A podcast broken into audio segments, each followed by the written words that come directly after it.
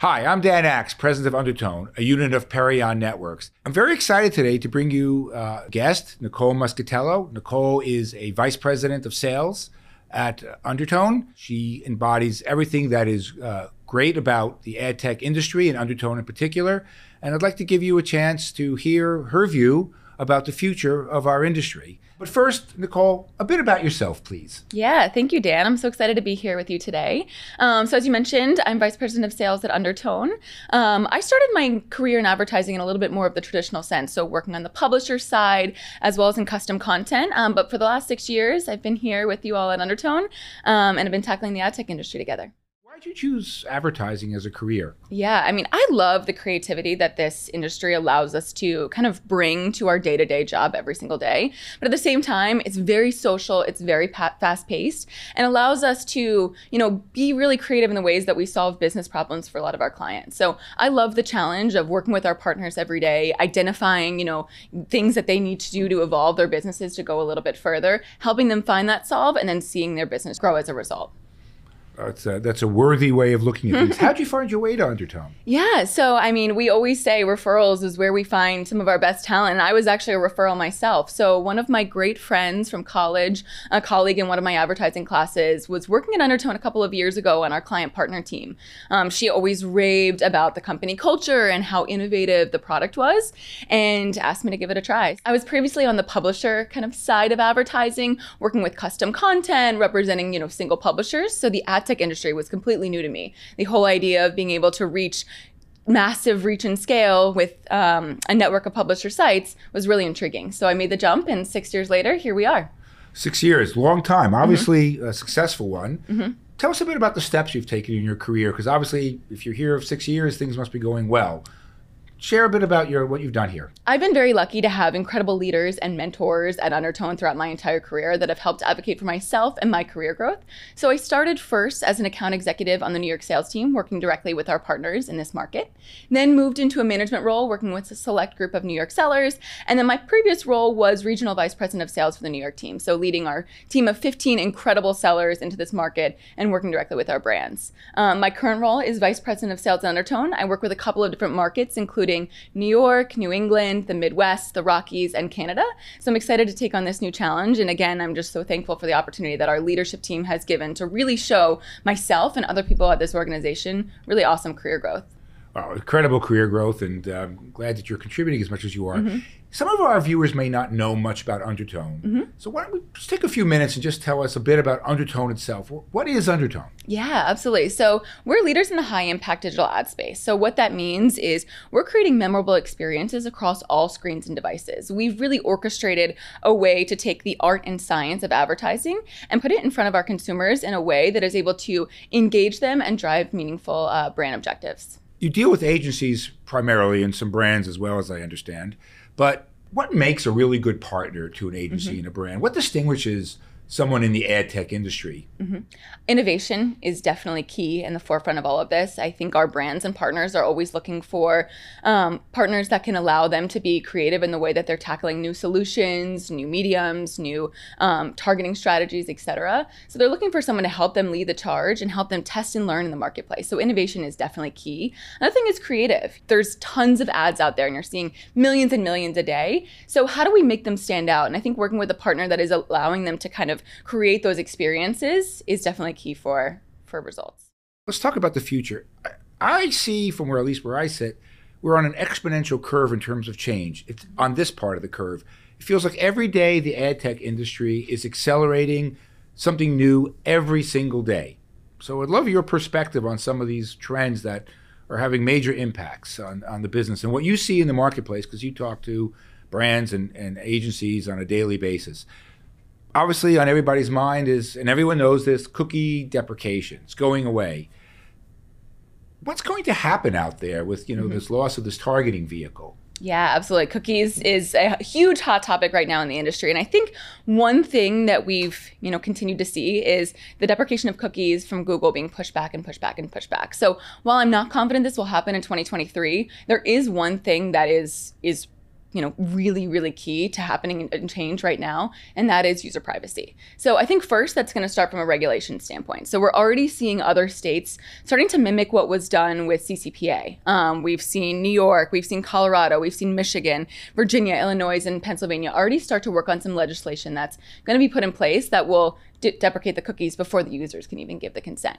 Um, but secondary like in addition to that regulation, I think what's extremely important is that users are finally starting to raise their hand and say, hey, I care about my privacy. I understand that right now there's a trade off between personalized ad experiences and my privacy. And about 70% of those users are saying, I'd prefer my privacy. So, what's a way that we can do that and, and protect their privacy, but also give them this personalized experience that is going to drive results.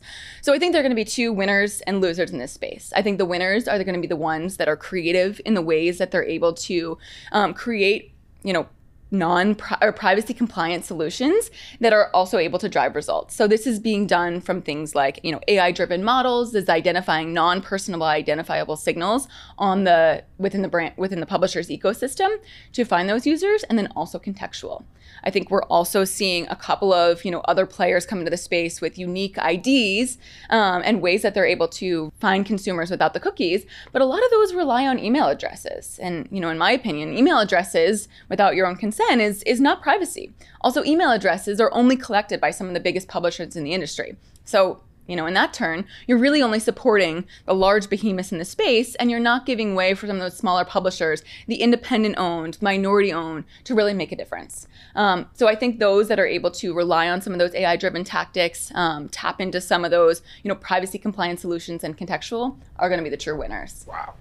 You know, agencies typically deal with demographics. They've been doing that, you know, since there was media, traditionally defined sex, age, and when internet came, they added browser history to that. Do you think agencies will be able to move away from that very traditional way of thinking about it and move towards, you know, what Undertone is offering, which is sort?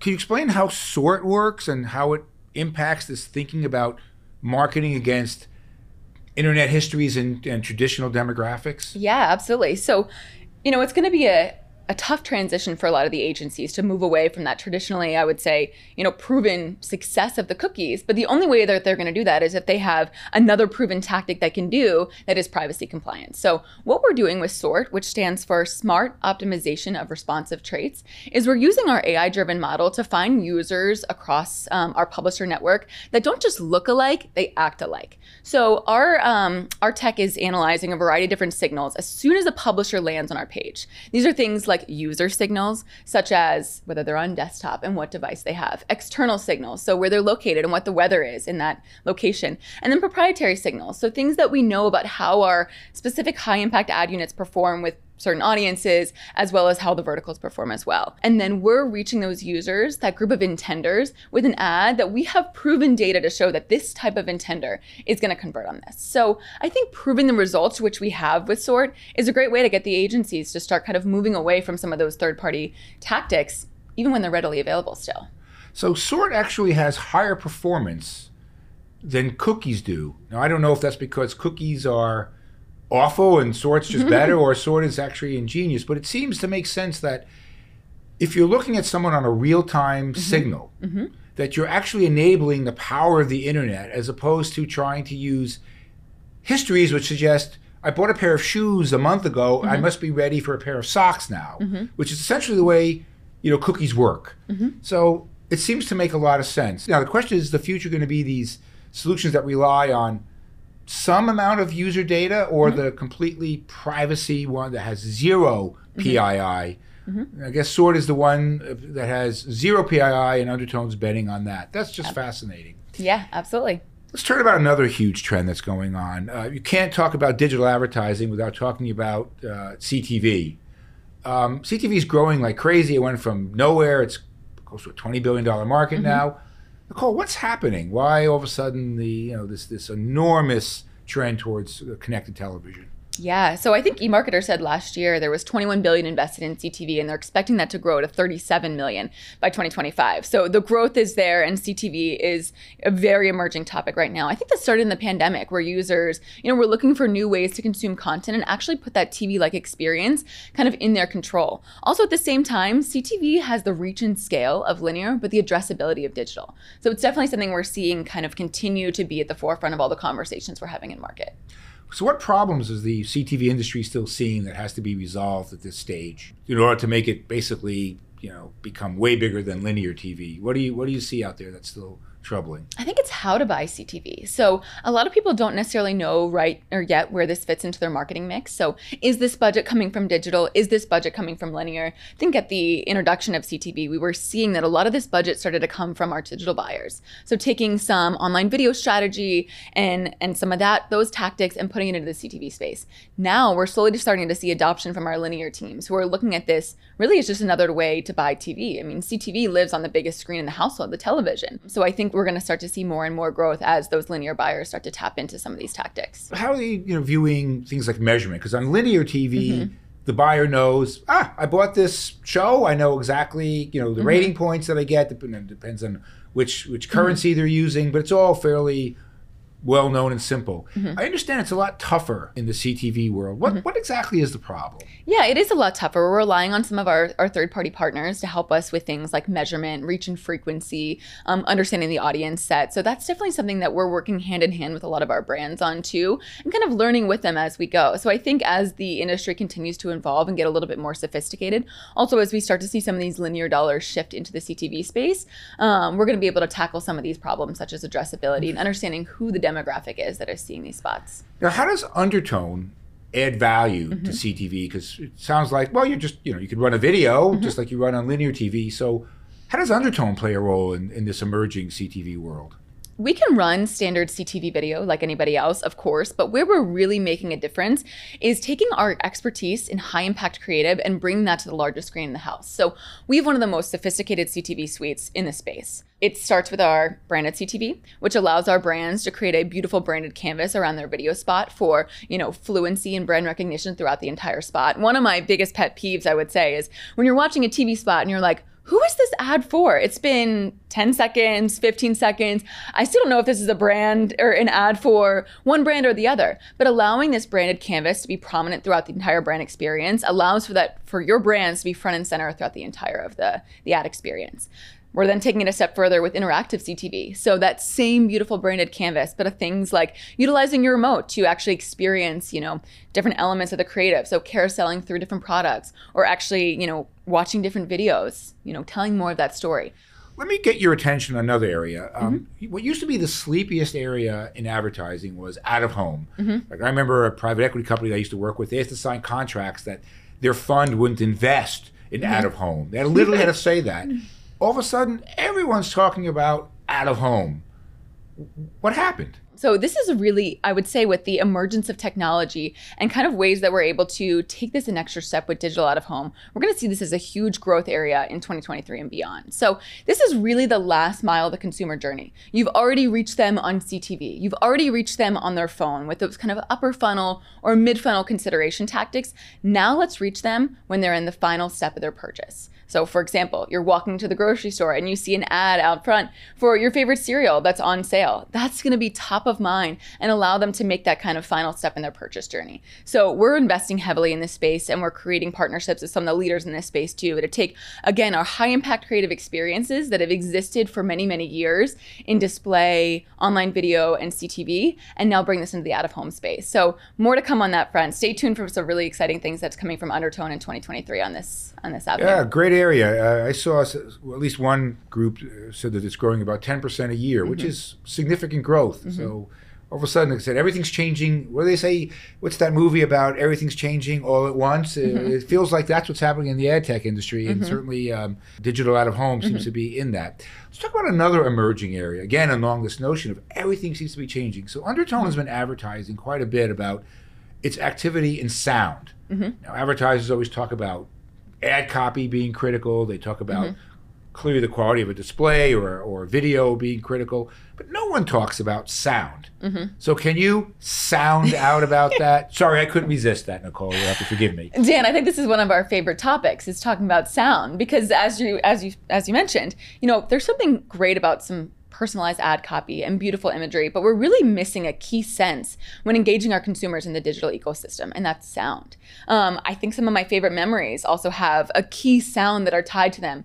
My honeymoon in South Africa, there's really just, you know, something that always brings me back to like the sounds of the jungle coming alive at night, or specific songs that remind me of, you know, good times with good friends. So, how do we bring that same type of sensory experience into display advertising? And that is binaural sound. Um, so, binaural sound is being being able to take 3D sound and create an experience that is truly immersive within the ad experience. So let's take a tourism client, for example. You know, we'd love to drive users to a specific beach down in Florida. How do we really get them to take that extra step? And that's maybe creating a, a sound experience within the ad within the ad that mimics the the crashing of the waves or the sounds of the birds chirping in the morning or the sounds of sunset um, so that's that's something we're exploring in a lot of our high impact display and seeing a lot of success with is creating this really immersive 360 experience that's able to get your brand remembered and also actionable. Wow, do you have to have a lot of expensive equipment to, to hear that the quality of that sound? No, this is something that we're doing in house with our creative teams. It's really incredible how we're able to take and create certain sound bites that are able to you know mimic these experiences so this is something we can do creatives added value for every one of our buys so for us it's it's just you know an added part of the campaign what about the user though? I mean, do I have to get expensive headphones? What do I have to do? No, this exists, you know, through the speakers of your computer or also in your your headphones, your AirPods that you're using right now. So we've created this experience to really mimic what that feels like in that 360 experience and equipment that you have readily available right now. Wow, I guess all that's left is smell and, and touch. And I don't know how we're have, gonna... I guess you you know Undertone will come up with something on that too. smell. Stay tuned for smell. Yeah, I don't know what we'll be doing there, but you never know. Yeah, fascinating. Mm-hmm. Let's really now get into the the, the future because we've talked about some of the trends that we're seeing, but now let's get really creative. Mm-hmm. If I get your opinion on a few things. So I cannot go an hour without seeing something on Chat GPT mm-hmm. or other generative, you know, uh, artificial intelligence technologies that are emerging. It looks like from everywhere, mm-hmm. in creative, in search, everywhere. Clearly, it's going to have an impact on everything. But I'm curious about what you think is going to happen in the advertising industry as a result of generative AI. Mm-hmm. I mean, ChatGPT is a revolution right now. And I think we're really seeing the next version of the browser kind of being born before our eyes. So this is going to be a really interesting, I would say exploration area for us this year too. Just the ability to create, you know, multiple versions, test creative, build videos in a matter of seconds. There's just going to be so much efficiency and also new creativity that comes out of using this type of technology. So I think it'll be really interesting to see how our teams are able to tap into, you know, a lot of these capabilities and also even flex our own creative muscles just based on some of the, you know, personalizations and versions that we can get from something like a chat gpt um, or this kind of personalized ai so it's it's definitely a really interesting frontier and more to come on this front too. I know we have a lot of you know eyes internally on ways that we can continue to evolve this and build this into our brand campaigns and, and create these really personalized and also innovative solutions. Other things that are emerging there's a lot of talk about you know certainly the, the generation uh, that's really graduating today talks a lot mm-hmm. about purpose mm-hmm. as being part and parcel to why they come to any job mm-hmm. at all. How is the ad tech industry, you know, responding to the whole area around purpose-driven advertising and, and purpose in general? Absolutely. I think, especially with this new generation, there's going to be a huge boom in purpose driven advertising and brands finding new ways to approach this. I think one thing that we've learned just kind of in our research is it doesn't have to be one or the other. It doesn't have to be purpose driven ads or product driven ads. These two can live kind of simultaneously. And you can have purpose driven campaigns that also sell your product. So consumers are going to be looking for two things. They're going to be looking for authenticity. So brands that do what they say they're going to do and feel honest. And they're also going to be looking for alignment in brands that share the same values and same uh, you know, involvement in charities that they do too. So I think it's going to be really interesting for brands to take some of the things that they're already doing in this space, but then making a little more consumer focused and consumer driven. Um, another thing too is just investing in, you know, publishers that are minority owned, women owned, LGBTQIA plus owned. This has been a huge focus for us, and one of my favorite initiative, initiatives at Undertone is our Uplift Collective. So we've actually built a subset of our publisher network called the Uplift Collective, which is only comprised of minority owned, women owned, or LGBTQIA owned uh, publishers. This allows them opportunity to, you know, get these demand opportunities that they're not seeing, maybe because they don't have the sales teams in place, or maybe because their their sites don't yet have the tech to support some of the ad formats that our, our, our brands are looking to spend. So we've been working hand in hand with these publishers, you know, investing back in them, helping them monetize their site, but also bringing our clients opportunities to invest in these guys within one place. Is you know, typically in the past, it's been pretty difficult to go one by one to a lot of these smaller publishers. So in addition to driving revenue, which you clearly mm-hmm. are doing yep. by sending advertiser dollars to their sites, are you helping these uh, owners in any other ways besides just clearly an valuable revenue source? Yeah, absolutely. Our publisher team and our operations team is working hand in hand with these publishers to ensure that their ads ta- ad stack is set up to be monetized in the most, um, I would say, efficient way. Also, working with them to monetize their site in different elements. You know, rework their site to be you know brand friendly and consumer friendly. So we're not just working with them and, and giving them revenue opportunities. We're actually working hand in hand with them to make sure that they're in a position to continue to monetize their their their efforts. Wow, priming the pump and then helping maintain. That's really remarkable. That sounds mm-hmm. like an opportunity to create not just a moment in time, but intergenerational mm-hmm. wealth, which is really making a change. That's a great, that's a really a fabulous initiative, and I hope the Uplift Collective continues to do really well. Well, Nicole, it's been absolutely great chatting with you about the industry trends and what we're seeing, and I think this was definitely educational mm-hmm. for people who are watching it. I want to thank you so much for joining me today in this conversation of AdTech Talks by Perion. And uh, good luck to you in everything that you do. Good luck to you with your continued mm-hmm. growth. And we'll see you once again on one of these uh, uh podcasts. Thank you so much. Thank you, Dan.